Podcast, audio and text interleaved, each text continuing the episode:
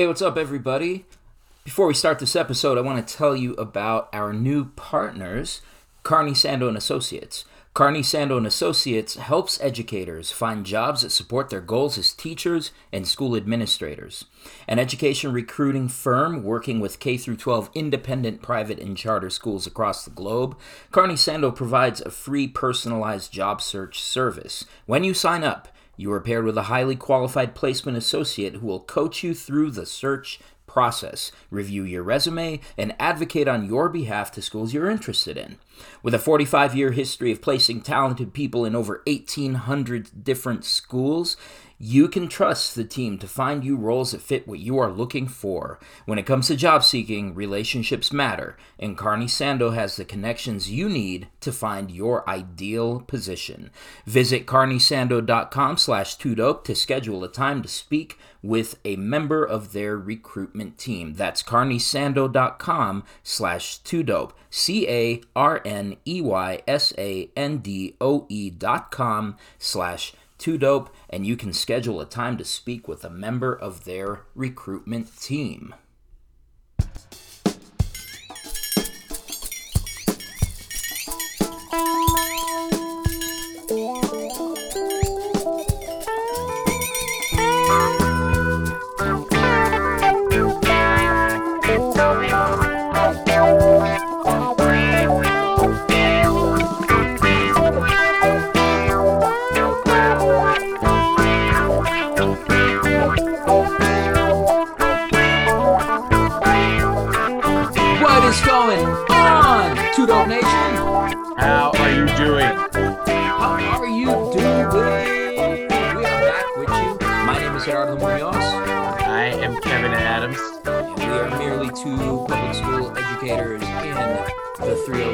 The 720. Is there another red area code in Denver? I, no, I don't think so. No, I don't think there is either.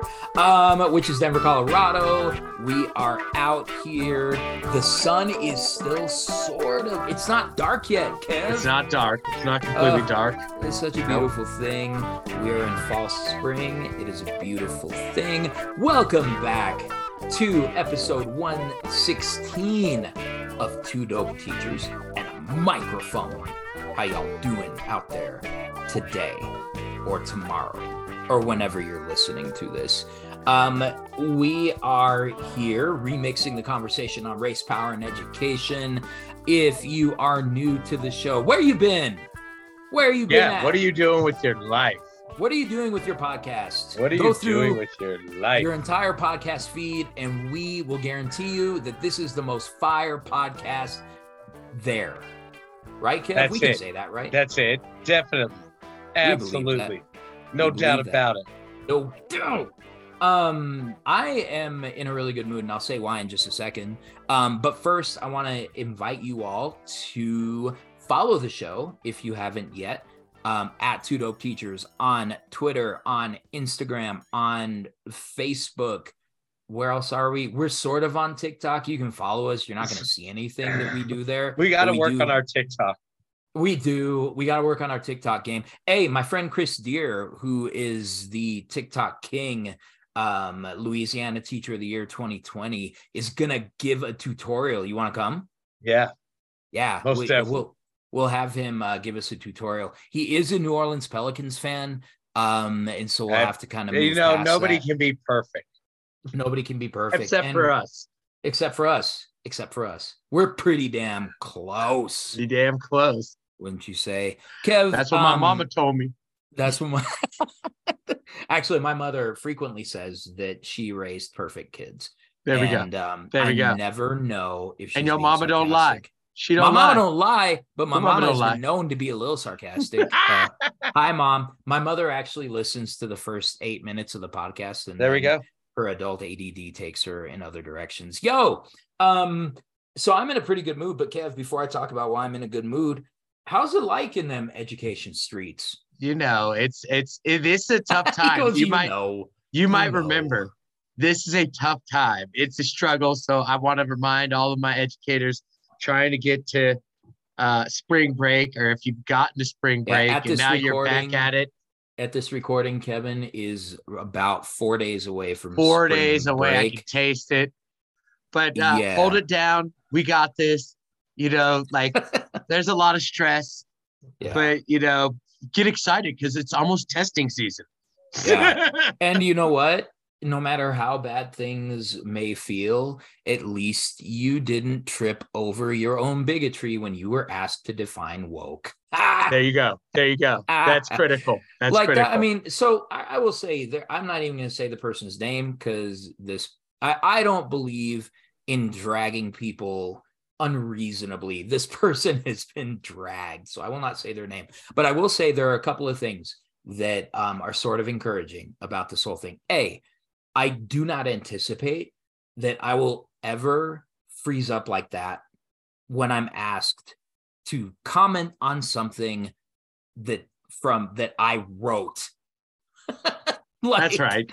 That's if right. you ask me about something someone else wrote, then there's a good chance that I'll be like, uh, well, um, I so the thing like, but if you ask me about something I wrote, I will tell you that I am probably going to be pretty familiar with something that I wrote, which brings me to my second point. Let's hear it.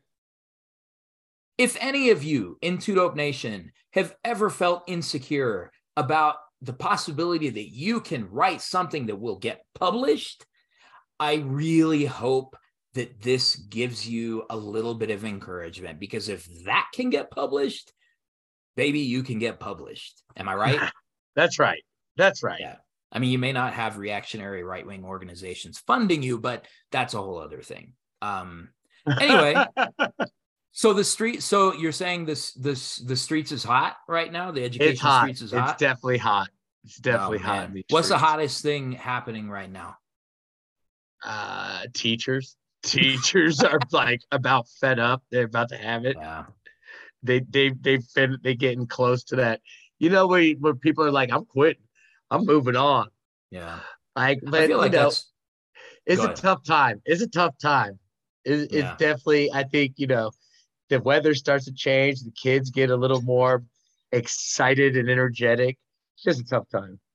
teachers are ready to actually enjoy that weather. Like there's something about it being cold and snowy and miserable and dark where you're like, well, there's nothing else to do. we'll we'll go to school. But nah, and I feel like I've been hearing this since the beginning of the year that it's kind of been sort of intense. Um for me, for me, it's just really interesting because I think like on the one hand, the district is tasking me and a lot of other people to solve this teacher attrition issue, right? Um, to come up with recruitment and retention strategies. There's there's a limit to what programs and policy can do. Like at the end of the day, it's like, are we inviting people into a space where the conditions are good and humanizing and supportive and that's headed in the right direction? And I, I'll be honest with you, I'm not always sure that that's where we're going. I love my department. Shout out internal pathways and development, but unfortunately, we don't run the whole district. And so you see what's happening in other spaces. And man, it's tough. It's tough out there. I feel guilty, bro. I feel guilty for not being there with y'all. Don't don't don't don't uh, don't feel guilty. Man, I left I left the struggle, you know. Don't feel guilty. kind of- Don't yeah. feel guilty. Asia would say you you liberated yourself. Well, almost halfway. Halfway. Asia, Asia don't know my life. You don't know my struggle. I'm not liberated from anything. You don't know my struggle. I'm liberated from. You know what I'm liberated from is I'm liberated from having to tell people when I come and go. That's actually pretty beautiful. that's a and good thing. That's a, like the first step. like, Can you and I don't leave and get there when you want? Like Yeah, I'm jealous and- of that. Very envious like- of that lifestyle. and I can really say that it should be that way for teachers too. Like, no, you shouldn't be able to just teach your first period whenever you feel like it. Obviously, there's Wait, school schedules. No, bro, bro. Wait, are, are you having class tonight? right now. So They're it's like, about to start. We're gonna be on Zoom, y'all. Uh, I'm late. because I'm late. because I'm, I'm late. Period one. uh, I had this great uh, interaction with a professor when I was at CU, where I'm like rushing across campus to get to class because I don't know if you know the CU campus, but if you have a class, I know it. I know it Yeah. pretty well. There's some right. parts that are where. Right. So if you have a class over in Munzinger and you have to somehow get all the way to like where was I trying to go? I think I was trying to go to Hellems. It wasn't Munzinger. Oh my God. It was like it was even further, but it was Yep. like far. And so Yeah. I'm like running to get to class. And because I didn't go home between classes, I had everything I owned with me. Yep. Yep. Um, and as I'm rushing, I run into the professor and he's not rushing. And I made this comment. I was like, Oh, I'm glad I'm not the only one late to class. And he looks at me, kind of smirks, and he says, Well, class can't start without me. and I'm like, That's a beautiful thing. So you should say that to your, no, don't say that to your kids. But I will say that I think that the over policing of teachers' arrival time and departure time is something that people just need to be quiet about because like you should have the flexibility to like if you don't teach until nine o'clock why do you have to performatively be there for two yeah, hours that that time beforehand. If I have meetings, I'll be at the meetings. But yeah. Yeah. If I have a meeting, I'll be there. If I have things to do, if I have to make copies, I'll be there to make copies. You best believe I'm going to be there to make it. copies. But if I'm just going to be there to be there for the amorphous, what if we need you? Like, nah. And No. I'm going to go after my last class if I ain't got no meetings. Like, you know, beat that high school traffic. ideally, Yeah. But I'll tell you why I'm happy, man. I'm happy because De La's catalog is out there. there we go. Shout out, shout out. We lost a real one. Dave There's Dove. We, lost. we that was so sad that like it felt like the industry was just so cruel with that. It's like, yeah, we'll wait until a couple weeks after we lose the man to actually release all this stuff. But it was it was interesting because I was listening to this um podcast episode of On the Media, and it talks about how like copyright infringements were really just a thing that was manufactured and only when it came to hip hop because and you as a musician know this right yep. that like the the thin line between inspiration imitation and repurposing is really fuzzy right Yep. and there's even a case to be met uh, to, to be made that when like when when tribe sampled uh lou reed's song like there's a case to be made that people were listening to lou reed who were not going to listen to lou reed in the first place That's right? right. so That's it's just interesting so check it out it's um it's something about how uh how copyright and law um targets hip hop and black music and i thought it i thought it was really good it was two white guys talking but you know i can't be picky i guess Yeah, check it out. Um, Yep. yeah yo are you excited for this interview we're going to put in front of the people I think it's a dope one and a timely topic, and uh, I think people will find it beneficial, like everything on this podcast. I mean everything is like it might be in a needle in a haystack in the beneficialness um but it'll be beneficial why is it beneficial You know, i'm gonna well, i'm gonna interview well, you right now you know, first of all, I think we as educators, we've got a lot on our shoulders. And the Yeah. topic, I, I think, is very relevant to how I think a lot of educators feel at times. I know I feel that way and with my sixth graders, and it's all happening at once, right? And so I think it'll be a topic that a lot of educators will be able to relate to in terms of what we go through on a day-to-day basis. But also, I think what I like about it too is it it gives us some ideas, right? And we're all about ideas of what we can do to help yeah we help ideate maintain and get through um, Yeah. this tough work, right? For for however long we can maintain in. Yeah. Yeah, that's that's really well put. And I think that I really so when they reached out to us about uh coming on the show, I was I was super excited because I really liked the the premise. So the book is called uh, Educators as First Responders, a teacher's guide to adolescent development and mental health, grades six through 12. So, with apologies to our ECE through five listeners, I think there are still some good nuggets in here, but this really does focus on the adolescent experience, which really um, which is something that really resonates with Kevin and me. Um, the author is Deborah Offner. Dr. Deborah Offner is a clinical psychologist with expertise in adolescent development, student mental health, and school life. She serves as consulting psychologist at Beacon Academy in Boston, a 14 month program between eighth and ninth grade that prepares students from communities with limited resources for entry into independent day and boarding high schools. So, this is um, from the independent school, private school movement. She also provides ongoing professional consultation to several independent middle and secondary schools.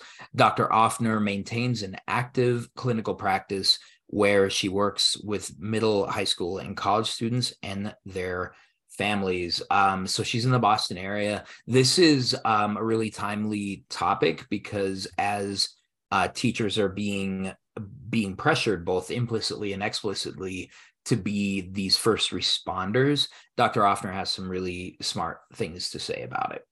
Yep. Yep. Yep. For sure. So so without any further ado, uh, we'll pass you on. We ask her the questions. We ask um, the ways in which it impacts our kids and communities of color. We ask about the drain on teachers who are acting as first responders. And most importantly, um, we get a pretty great top five. Y'all might be a little surprised. Yep. So it's a unique here, one. Check it out. That's right. Here we Get go. Ready. Episode episode 116. Two dope teachers and a mic. Dr. Deborah Offner, educators as first responders. Enjoy.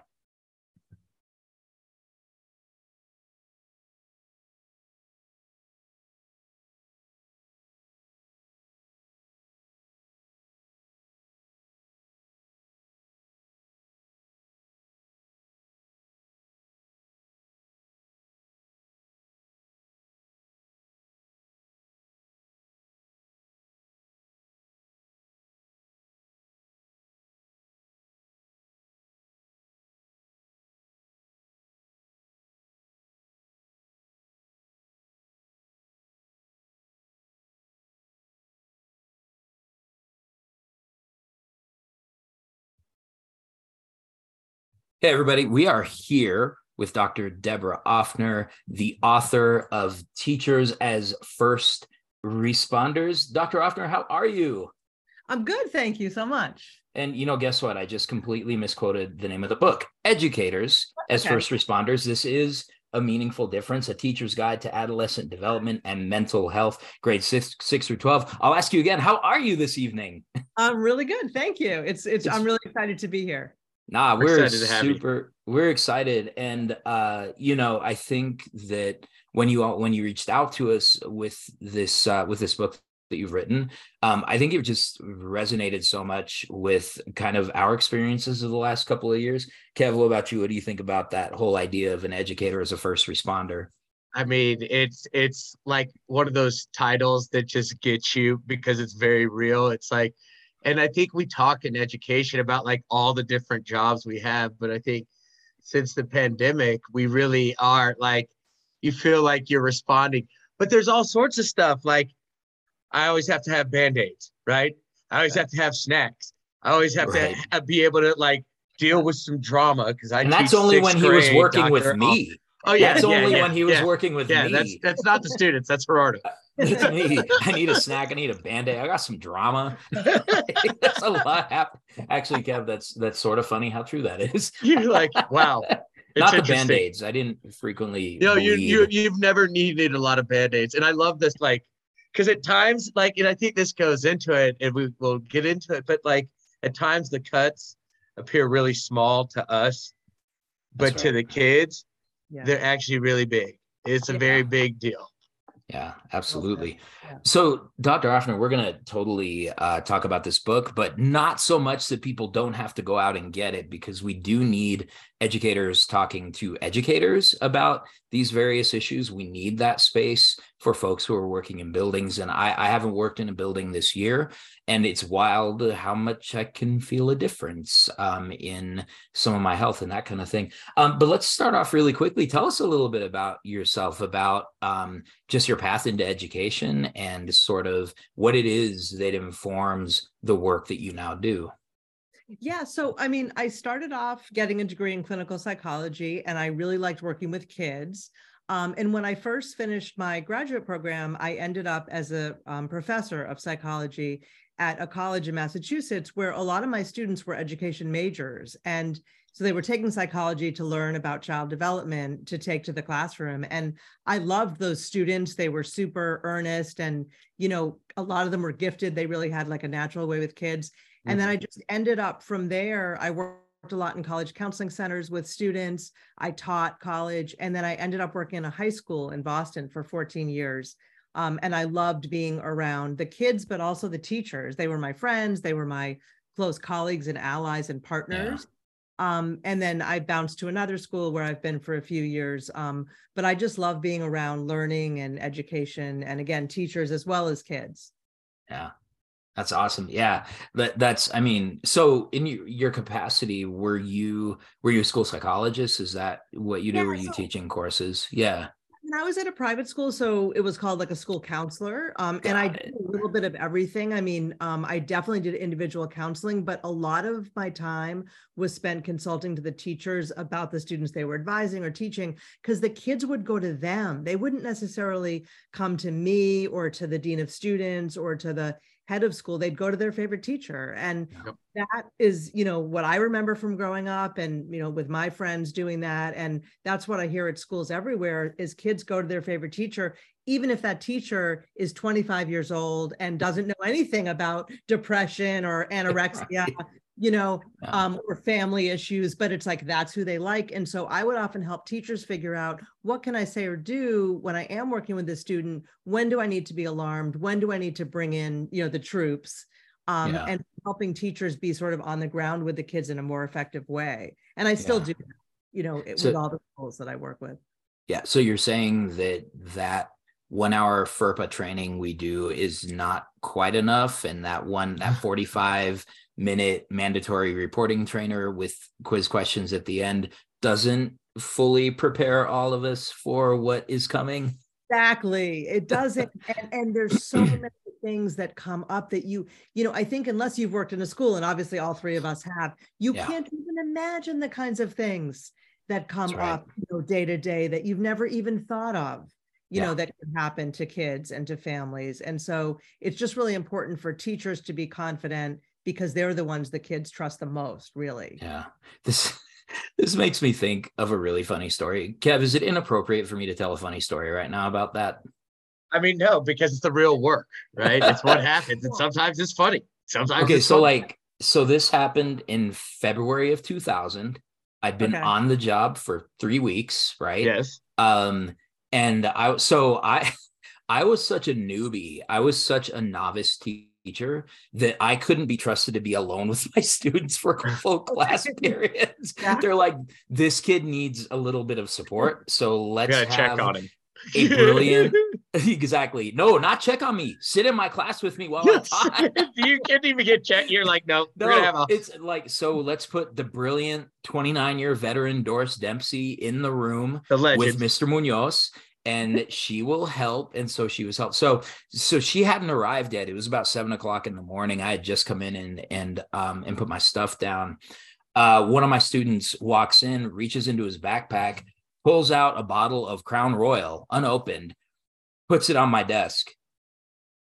I'm 23 years old. I'm brand new in the game. And I look at him, I'm like, okay. Uh, and I, I think I was just speechless. I think he saw my jaw like hanging open. And he says, Mister, I have a real problem. I got this last night and I can't, I can't drink it. I can't go there anymore. And I was like, no, that's great. That's great. Like, thank you. I appreciate it. And so I absent mind. I hope I'm glad this wasn't on my teacher of the year application. Um, I absent-mindedly said, "Okay, I got got to get this out of sight. Kids are on the way." So I put it in my bottom desk drawer. Two weeks later, I'm looking for tape, and I'm like, "Where's the? Oh my god!" And so I like have to like, uh, so I I I conceal it. I run it down to the principal, and I'm like, "I am so sorry. Like it's unopened. You'll see. Here's the whole story." And he's like. And I feel like I feel like the same. I feel like now I was in the kids' position. yeah, the- yeah. You're trying to explain.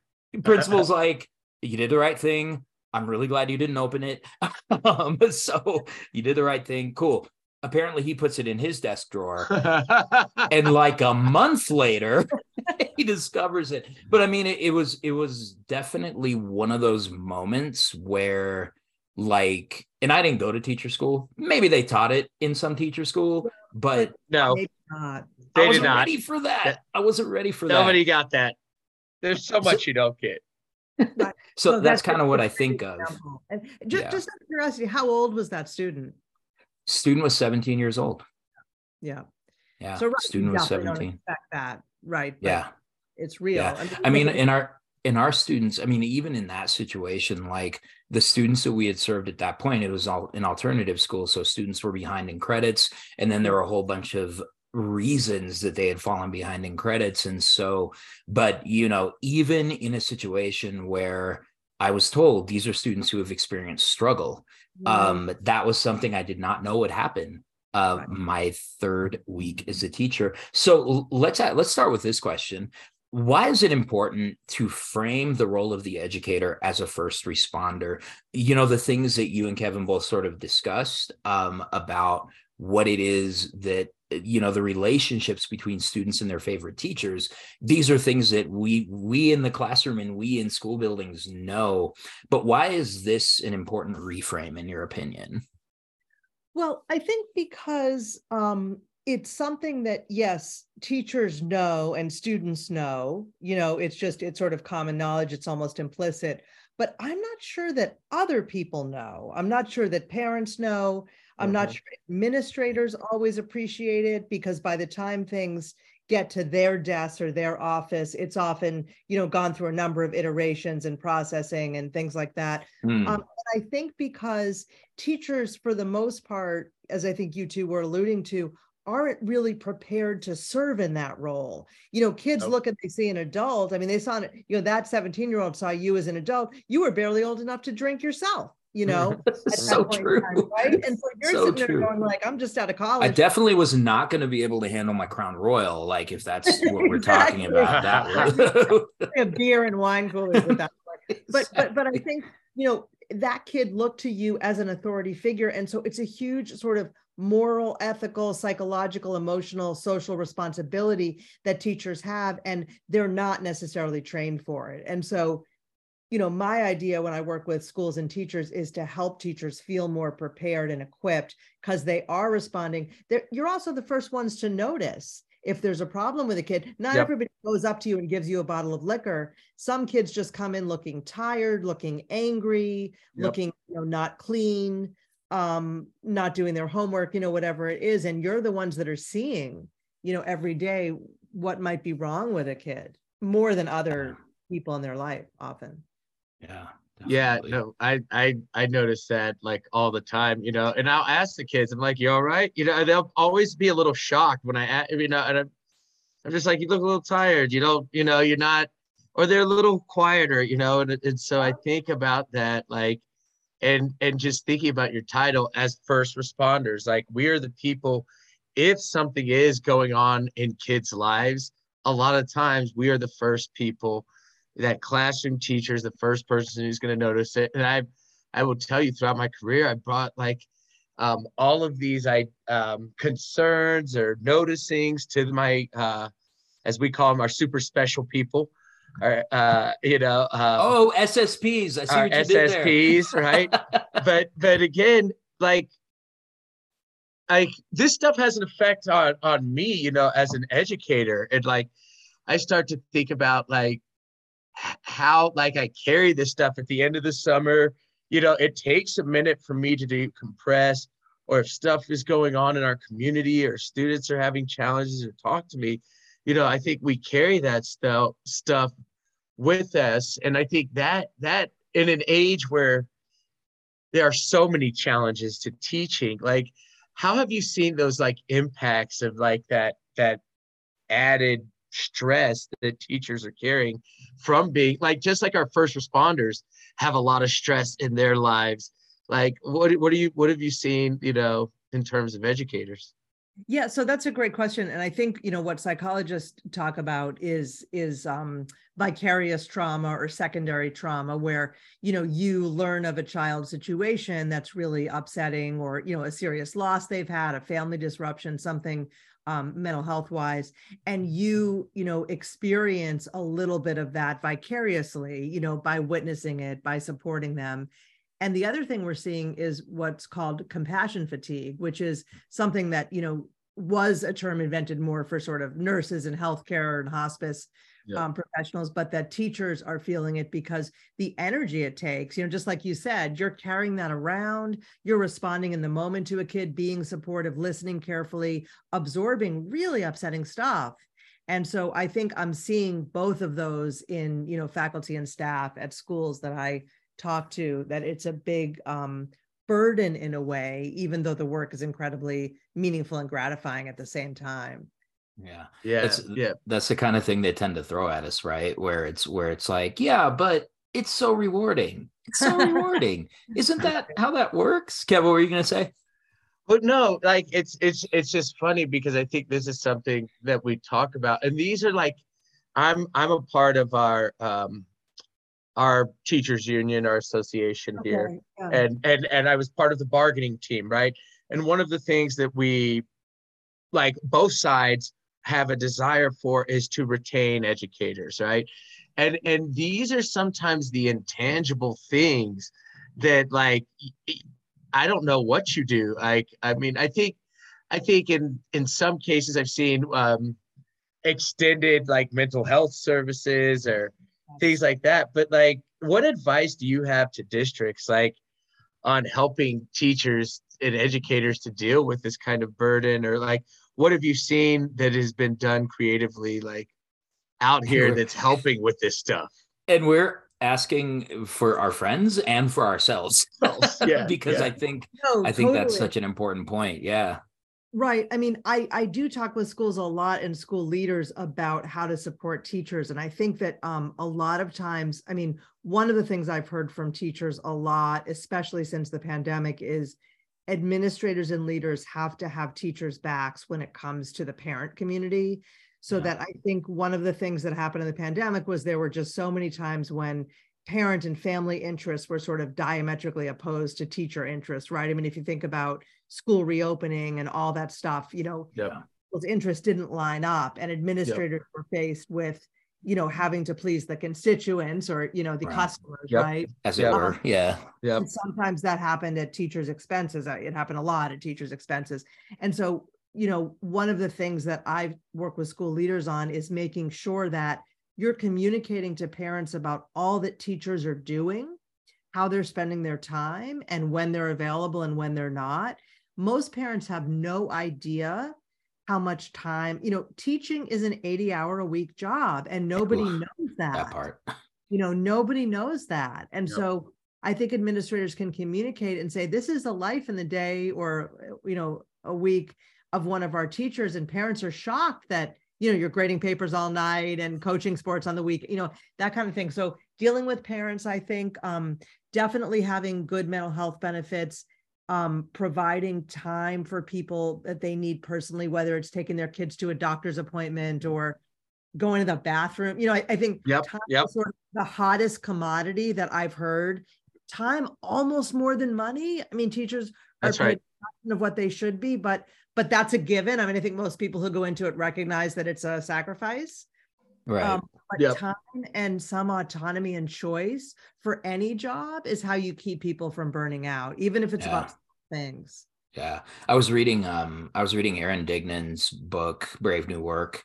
And um, one of the things he talks about when it comes to compensation is that yeah. compensation is the bottom rung of the ladder, right? So you don't, you yeah. can't actually authentically offer these other benefits until you've addressed the compensation issue but you you know but to your point you know when you hear why people leave teaching and right. and th- so this is anecdotal i'm a i'm a baby researcher and so i'm trying to be smart about how i do this mm-hmm. but anecdotally what you don't hear people saying it's just not enough money no, like typically hear people saying that yeah you don't even though it's true, but that's not why. That's um, not the main reason. Speaking of being a researcher, so I'm in my second year of a doctoral program. And so one thing I'm really interested in is learning a little bit about how you conducted your research to to kind of get this story of educators as first responders out there. You've got you've got a clinical psychology degree, which I think is huge. Um, that that this, but I, I really want people to appreciate the work that went into this publication. Sure. No, that's that's a really nice question. I don't think I've gotten that before. So, I mean, so I would describe the research as qualitative. Um, okay. As contrasted with quantitative, right? So it wasn't. I didn't go out and give people questionnaires and you know do scales and rate things and add you know, I did that in graduate school, and that's yeah. not really my style. My style. and you're over it. definitely over it. Um, I love. I love. I, am a big uh, sort of downstream consumer of data, so I yeah. like people's quantitative research, but I don't do yeah. my own. Um, yeah. my, my research, like you know, calling it that, it's it was really my lived experience in schools and with colleagues and with students and in my practice with families and kind of trying, you know, every day to understand what you know what was working what wasn't working what the pressing issues were and how i could be helpful. And i think for me i found that by supporting teachers and to some extent parents yeah. give kids all kinds of support you know in an indirect way. It wasn't just me the counselor or me the psychologist. It was yeah. all the other adults could serve them better. And i yeah. learned from my colleagues. I mean that's the thing about being a psychologist and working in schools is you know i'm learning every day every week like i never stop learning you know even at my age. So it's it's super interesting and you know compelling. No that's good. No i appreciate you answering that because i think that um i think that when you know we're in such an environment right where experts opinions are often dismissed. And um and i think it's important for folks to understand that there is power in people's narratives there is power in people's stories um, one question i have for you and i've i've been spending wasting spending wasting a lot of my time on uh, social media fighting yeah. with people who so part of the anti-crt anti-lgbtq yeah. movement includes an attack on social emotional learning oh, as oh, yes. Yes. some of these these bad actors will say well critical race theory is the ideology and SEL is how it gets to your kids. Um, yes. So yes. one concern that I think Kevin and I both have is is that you know we know that we are the first per, first people well not me anymore unless they come to the ninth floor of the admin building uh, to find me if they can get up there um, but you know w- one concern is that there's also this small but vocal minority of people who are saying stay away from my kids and looking to trap teachers and portray them as being inappropriate with kids and doing those kinds of things how you may not have an answer to this because I have no idea what might be coming. How might teachers be able to navigate that reality where they know what families support for the most part right. and they know what they're morally called to? But there's this dynamic out there that's just so toxic and harmful to teachers' careers.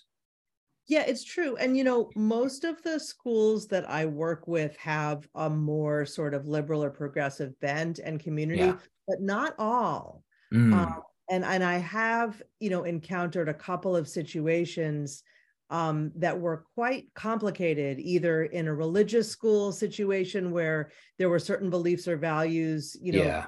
on the Christian, you know, mission of the school or history of the school um, that I think went against certainly some of the values that I had. I mean, not that I was an employee of the school, but you know, yeah, yeah. to the faculty about or about the handbook or about the regulations or policies or things like that.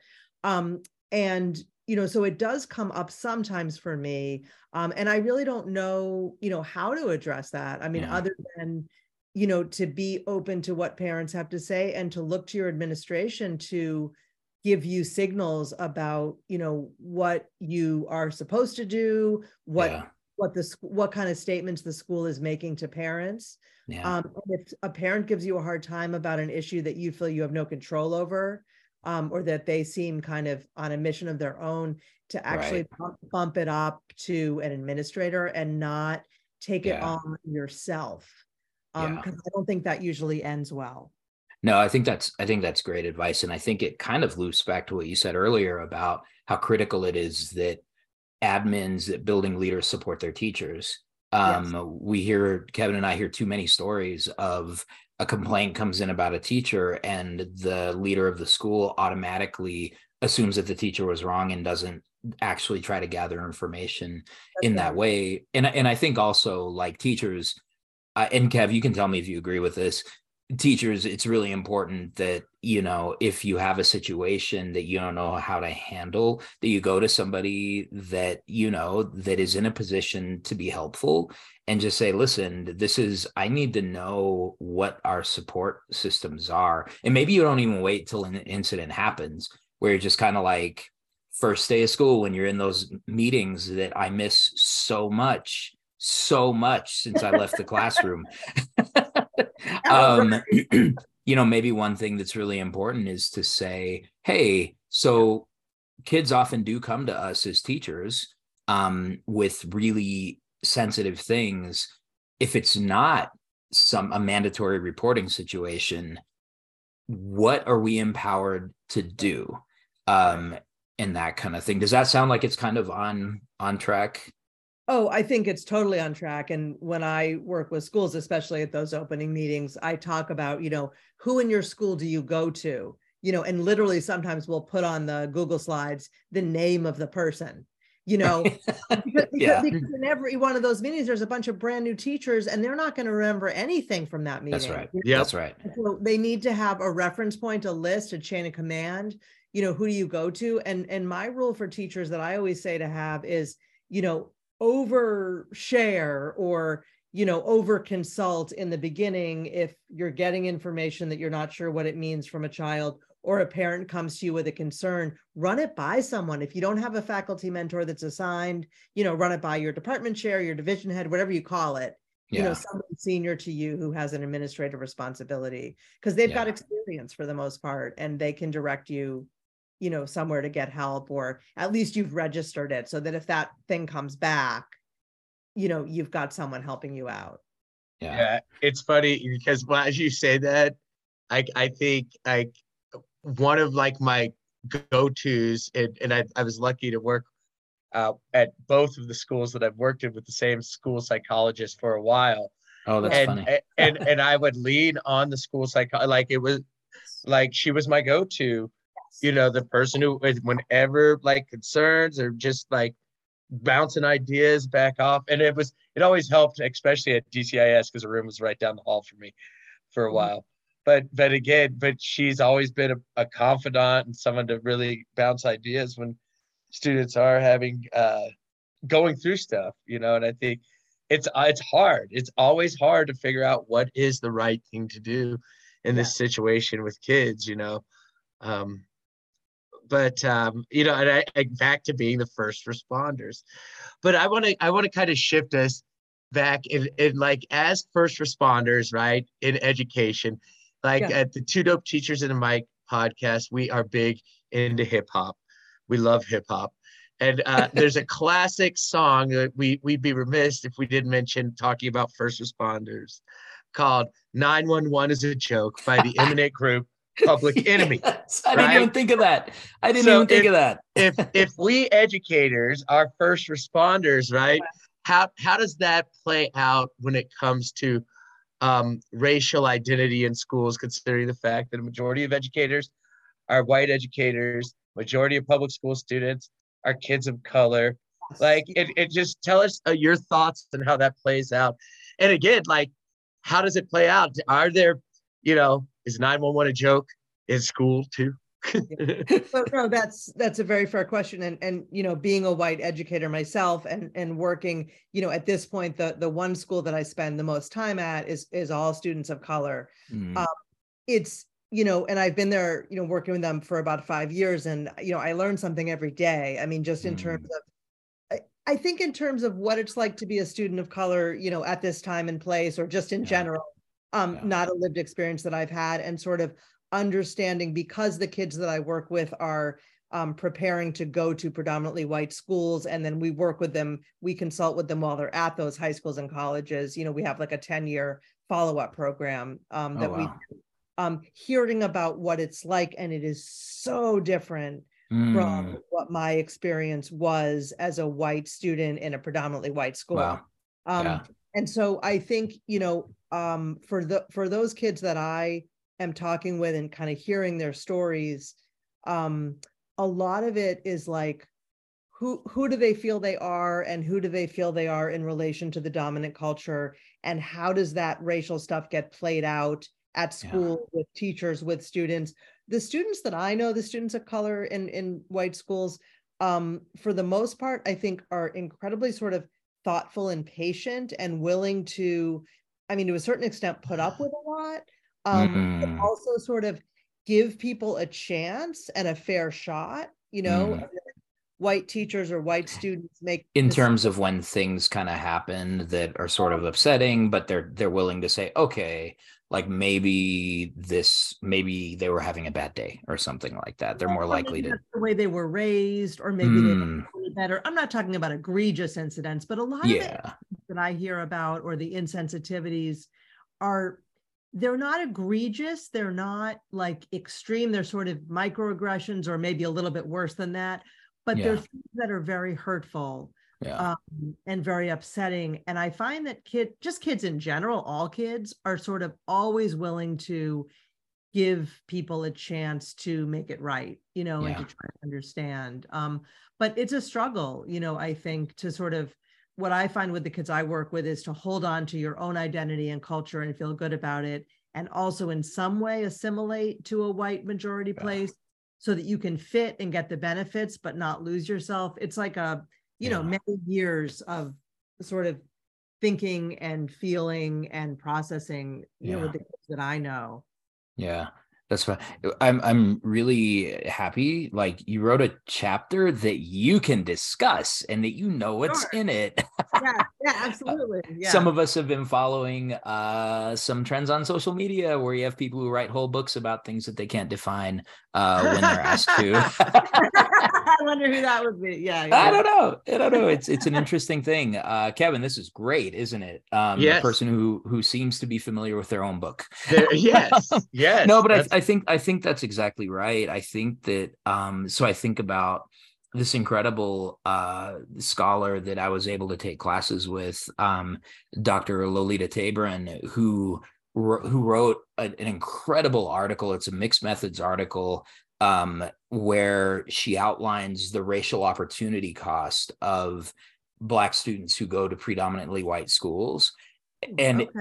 it is deep. And so, kind of what you're referring to okay, is yeah. is these negotiations that happen a lot, and a lot of times you know these young people are displaying a level of grace that hasn't always been given to them and i think that's yes. that's uh that's really deep um yeah so uh we're gonna get you out of here soon um but one of the things that has uh been on my mind as as i've as i've kind of looked through parts of the book is that so there's this national narrative right that teachers are trying to hide things from parents yeah. that there's a secret conversation going on between your impressionable kids and mm-hmm. these um what are they what i'm not going to use the g word but uh, these leftists, these dangerous radicals who are being fed propaganda by their unions, etc.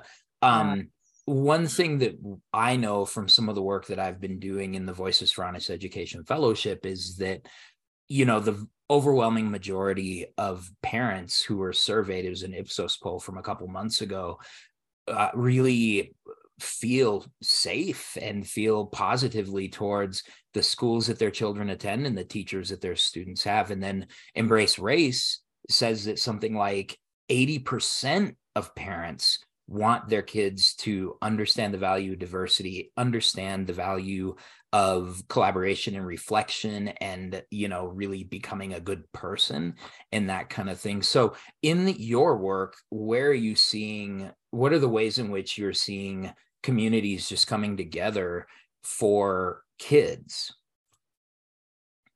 yeah i mean can you be a little more specific about yeah so so I so when we talk about um, educators as first responders, I guess I should have started with this. um, so um, when we talk about educators as first responders, we know that given we know that most parents have positive um, sort of feelings about the schools that their kids attend and that kind of thing. So um, so when it really comes down to it, um, are you seeing that there's that there there that teachers interventions are working in a positive way when it comes to families or is it kind of it's it's a general question but um how are you finding that? Well, I think on an individual level, I see lots of situations where um, either families in my practice or the teachers that I know from schools where I consult um, have really positive engagement. You know, that a lot of times, you know, a, a, high school student, for example, who's having trouble, the parent will tell me, you know, their advisor or this one, you know, their English teacher, their chemistry teacher has really been like a pivotal person in helping them mm-hmm. to, you know, find their way out of a difficult time or manage, you know, complex demands or deal with the parent's own, you know, divorce or other situations. Yeah. You know, a lot of families find a teacher is a good go-to for their kid. Yeah. And yeah. on a more systemic level, you know, I think one of the things I think kids love, eh, you know, is when schools let them initiate and kind of shape and create what they want in the school, you know, whether it's an affinity group um, about identity, whether yeah. it's a peer counseling program where they can gain skills to help support their classmates. Yep. But like letting kids sort of um, guide the way and asking kids what they want. I think a lot of schools forget to ask kids what they want or they you know they're almost afraid to find out i think um yeah. yep. Yep. kids love i mean just like adults like kids love being asked what they think would be a good project or program yeah. or cause you know yeah. that's that gets them that they buy in when that happens and they have really good ideas yeah. Well, the the GSAs that I'm aware of, at least in in our district, were yeah. almost exclusive. Were exclusively, as far as I know, started by students. And yeah. so it's one of those things where students were like, "There's a particular kind of discourse I want to be a part of, support that I'm seeking, and we just need a teacher to support us meeting in their room." yeah. right? Like a faculty advisor, but you let the kids do it and the same goes for like racial and ethnic affinity groups like yep. it's just want a space where they can talk to people who get it and yep. where they don't have to worry about you know what anybody else thinks because everybody's kind of to a certain extent in the same boat yeah. um and just share and i i see kids get a lot of benefit out of things like that and and if schools can just support that like you said it's just giving them a room and you know yeah. maybe a couple snacks or something and they're yeah right they do all the work they I mean, do the rest yep. yeah they yeah. do everything right Kevin, is that your experience? I know you've sponsored um you've sponsored a good number of like it, co-curricular clubs. Yeah, no, I mean I think I think you know it's it's always interesting because and and this goes back to your your your point Gerardo too about the way people are reacting to this stuff is that it's really what students want right and, and and when parents are upset that like we're talking about the issues that we are in classes well, it's because that's what the students are interested in. That's what engages them. When we go to some of these traditional kind of uh, curriculums and uh, lessons, they check out. This other stuff, you know, like they love to come to BSA or the LSA or the GSA. That's the stuff that they show up for. They get really excited for it. Um, and I think we have to find ways to leverage that stuff because, again, healthy community right? Healthy community is is proud of their identity and, and teachers share their identity students share their identity because I, I mean i think we all know representation matters and and and we have every type of kid and every type of adult in our school communities. Yeah no this, this is true. This is true one one thing i wonder if um if you can kind of dig into a little bit with us so when we when we talk about um the first thing comes to mind when when I think about first responders is there's lots of kinds of first responders, right? There's firefighters, there's law enforcement, there's EMTs, um, there's crisis counselors in more progressive cities, like those kinds of things. And then there's like a range of different situations that come up so it could be a situation where a where a student is actually like in the in the sort of funny story that I shared early, where a student is really in a kind of a crisis and in this turning point and says, we are going to like this is what I need to do right now. And I and so that is where a child's safety is an issue. And then there's others where students say, man, I'm kind of struggling with something right now. And it may not be something that poses a danger to a person. Do you differentiate between the roles in that? And are there ways that teachers should be thinking differently given the various types of issues that may come up? Yeah i do differentiate in my own mind and certainly when i talk to teachers yeah i mean so so i think like um there's some things that a kid can talk to you about and it's fine if you're the only adult who knows it you know like like if they're upset about a breakup or disappointed about a test grade or they have a gripe about their parents even yep. it's you can just listen and be there for them the conversation can end there and it might continue in two weeks or two months or it might yeah. not and that's fine i think the kinds of things that you know i put in a different category are situations where clearly there's a you know health or safety risk like you yeah. said with or a kid who's suicidal or just anything that this is the kind of test i ask people to use is if you were the parent of that child mm. is this information you would feel you need to have and how would you feel knowing that a teacher or another school employee knew it and you didn't? Like, yeah. what would that look like if that sort of came out? And to kind of, even if you're not a parent yourself, to put yourself in the shoes of a parent and how would you feel? Yeah. Um, so, like one of the the situations that's a little bit tricky or sort of borderline is if a kid is doing some kind of self injury that's not life threatening and that they don't want to die. You know, it's a fairly common sort of maladaptive coping right. strategy. Right. Um, you know, scratches or cuts, you know, yeah. often on my arm or something like that. You know, is like to me as a parent, if my child were doing that and I didn't know, and I found out that a teacher knew and I hadn't been alerted to it, I would be very upset and feel that mm-hmm. that was responsible. Yeah. So in those situations, you know, I always say like it's really important that you find a way to let the parent know, but talk to the kid about the fact that you have to do that and ask the child, do you want to tell your parents? And then right. you know, and I'll follow up with them. Do you prefer that I tell your parents? Um, yeah. Or, you know, I need to tell someone else in the school, like the counselor or the dean of students. Do you want to come with me and say it? Like, give kids choice about how the information gets communicated but if it's something that you think a parent should know you've sort of got to find a way to make that happen. Yeah. Yeah that yeah I, I am thinking about that with my own kid who yep, is yep, yep. um you know she'll graduate from high school this year which is wild. I've raised i've raised a human to adulthood somehow. So not only am i out here unsupervised she's about to be right, right, right. I don't know if I did it. We'll see. I did something. Um, but it but it is really Claudia did it. That's right. So the thing that I'm like reflecting on is is like, is there is there a kind of thing like you know, she's extremely transparent with us and which is yeah. a good thing, but it's got me thinking in my mind, what would be that thing that I would really, really be upset if I didn't know and, and another adult in her school did know. And I think that's that's some really good food for thought. I'm gonna see her thinking. That's what I'm doing. There you go. There you go. There you go. no, that that's good stuff.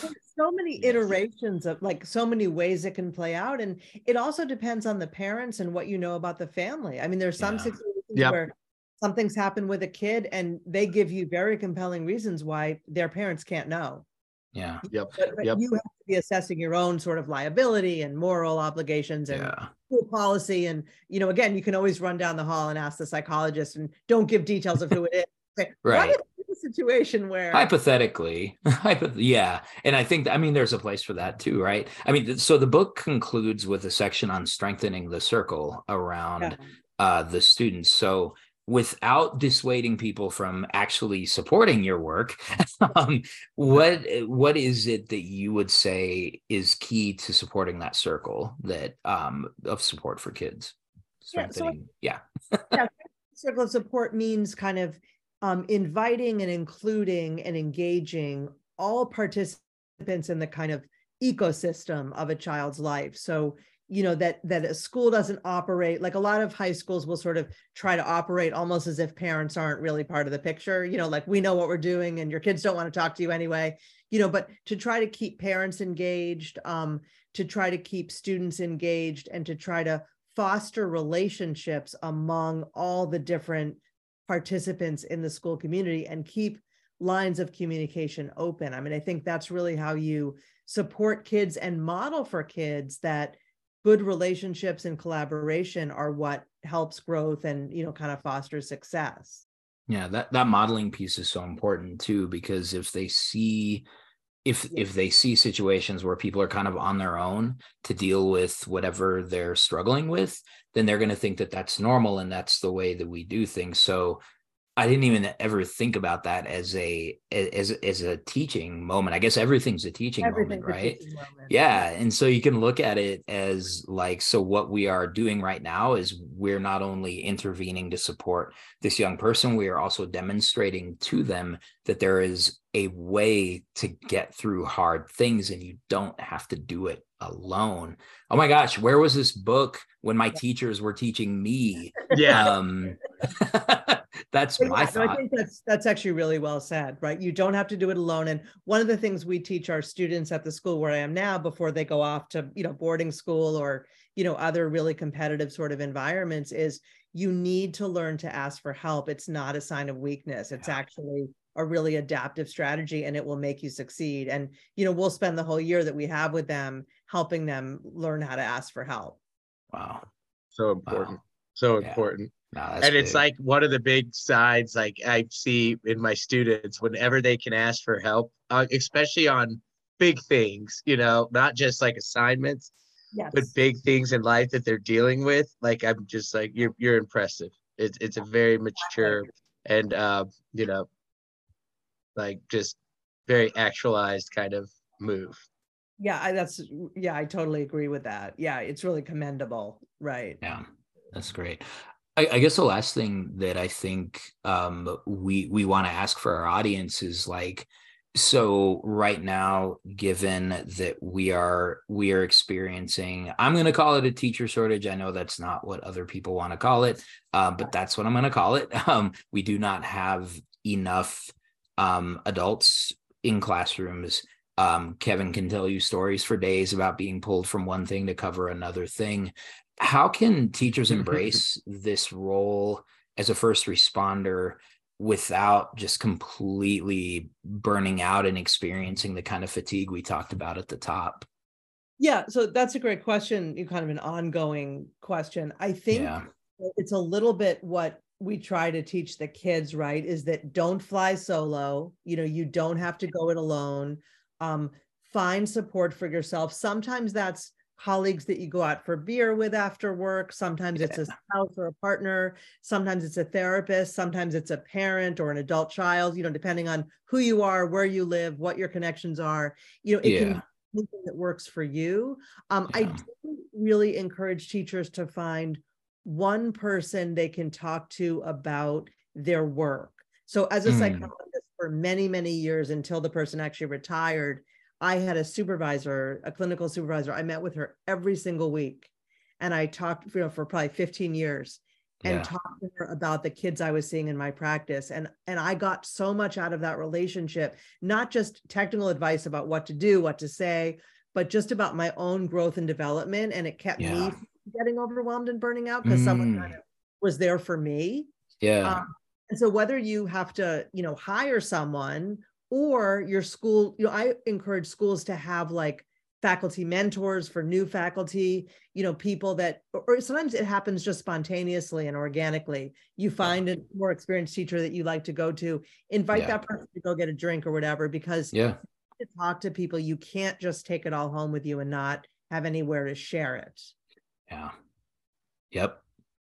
100, percent. so yeah. important. That's that's that's like I think like how me and Gerardo first bonded. I think was, like, so. I was just after- thinking the same thing, and and maybe professional development, having to talk about like what we were going through and like and maybe you'll find somebody and you'll start a podcast and you'll it. have awesome guests like Dr. Deborah Offner on, that's it. who will tell you that what you did was actually a really adaptive thing and really great.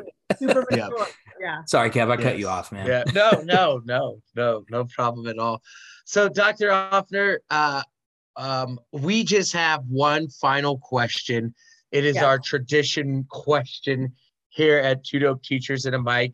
Uh, Yeah. As I said before, we are we are uh, hip hop fans uh, Yeah. to to our deep in our bone, but we know not everybody is. But we Oh, would wait, love to fans is ask not you the right word, but uh, we you know we we know everybody has has a passion a musical passion so we we're wondering if you would like to share with us and, and if you want to take it some other way and i'll give some like ramifications for it all or, or like rules ramifications i don't know something uh parameters there are parameters there we go. Parameters. I'm like, what word are you looking for? i don't bro? know man it's it is monday night uh but You- um you, want to know what I'm listening to? We want to know. Yep. If we asked for a top five, but some people Right. like can't they can't like give it uh hierarchy to it all, right? So if you want to Yeah. just put it like all five are on the same level, if you want to talk about, you know, just like what are you listening to right now that's your top five that's on repeat over and over, Yeah, Uh, Yeah, yeah, it doesn't have to be hierarchy. wherever you, know. want to go, wherever Alright. you want to go. And if it's more Alright. than five, that's fine too. Oh yeah. I'm gonna give you five artists because I'm not good with like the names of songs, and I Brilliant. just so I'm gonna say like the I'm just looking at my phone here for my there you go. That's the way. That's the way. Very Phone good. don't lie. That's it. So the artists that I have most recently are um the 1975, Oh, they're good. Wow. All right. I love They're it. good one. uh Death Cab for Cutie. Yes. Yo, oh my. I I yep. Um, I always want to comment on these. I'm like, I just gotta listen to the top five. um uh Florence and the Machine, Yes. um Sam Fender. Uh, I don't know if you know him. I Sam don't know. Fender. Sam Wait, Fender. Sam Fender? I don't know Sam Fender. Yeah, Sam Fender's really good. You got to check him out. Related to check- Freddie. Fender?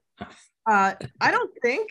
I young. don't think Freddie uh, Fender was his name either. So He's kind of a young, like alt rock artist. Um, okay. And Let's then check him out. um, uh, Wild Rivers. I, Wild I am familiar with Wild Rivers. I feel like you and my daughter should go to a concert because That's what I was thinking. into all like the same same musical taste, which Right, is no, my taste is like pretty immature, but yeah, but it's what I like. oh, that's no, no, we call No, we call no. that young of heart. At least that's what I say when That's how I get called immature. I'm like, I am young at heart. That's not immature. That's They're right. not mutually exclusive. Um, Dr. Deborah Offner, thank you so much for coming on Two Dope Teachers and a Mic to talk about the book. Tell us about the book. Tell us where we can find your work, where we can find the book, and uh, how people can can follow your ideas. Yeah, and thanks so much for having me. So um if you go to my website, which is deborahoffnerphd.com, um, and I can send that along to you if you want to put it like in the show notes. Um yeah, we'll put it in the show notes for sure. and um uh, it shows how to order it. You can get it on Amazon. You know, that's the easiest, obviously, for many reasons. But if you prefer not to use Amazon, like I have indie books on there and, you know, other sorts of more, you know, progressive opportunities for purchasing. Um, Yep. So there's like bookshop.org. There's a few like links right on the site you can get it at. Um, Or you can just Google it on the publisher's website, Routledge. Um, On my website, there's tons of information about the book. There's reviews of it um, and different kinds of information about my speaking and consulting and stuff like that. So I'd say my awesome. website. Yeah, that's brilliant. And uh, do you have social medias that are open to people? Yeah, so LinkedIn is probably the best way to find me. Right. Yeah. Yeah, that's awesome. Well, we really thank you for joining us this evening. Um, we'd love to connect back with you and just learn about how this work is continuing. Um, folks, the book is Educators as First Responders. The author is Dr. Deborah Offner. and um, run out and get that, y'all. Like we were, we were able to secure copies, and it's. I'll tell you, it's it's really insightful. Even if you feel like you have it under control, which we never do, um, it's powerful for me to have named some of the things that I learned to do um, and to grow in those ways. So it's amazing. Um, we also like to take our guests out with um, with a little tradition. Um, I ramble for just a little bit, and then uh, all together, to the extent that it's possible, given internet connections, we all say "stay dope" together. So um, if that's okay with you, so for the lovely and talented Kevin Adams, for the brilliant and accomplished Dr. Deborah Offner, author of Educators as First Responders. We are asking you to stay aware, stay taking care of yourself, stay kind to yourself and the people around you, stay seeking support, stay seeking community, stay strengthening the circle. But above and beyond, most importantly, make sure that you always stay dope.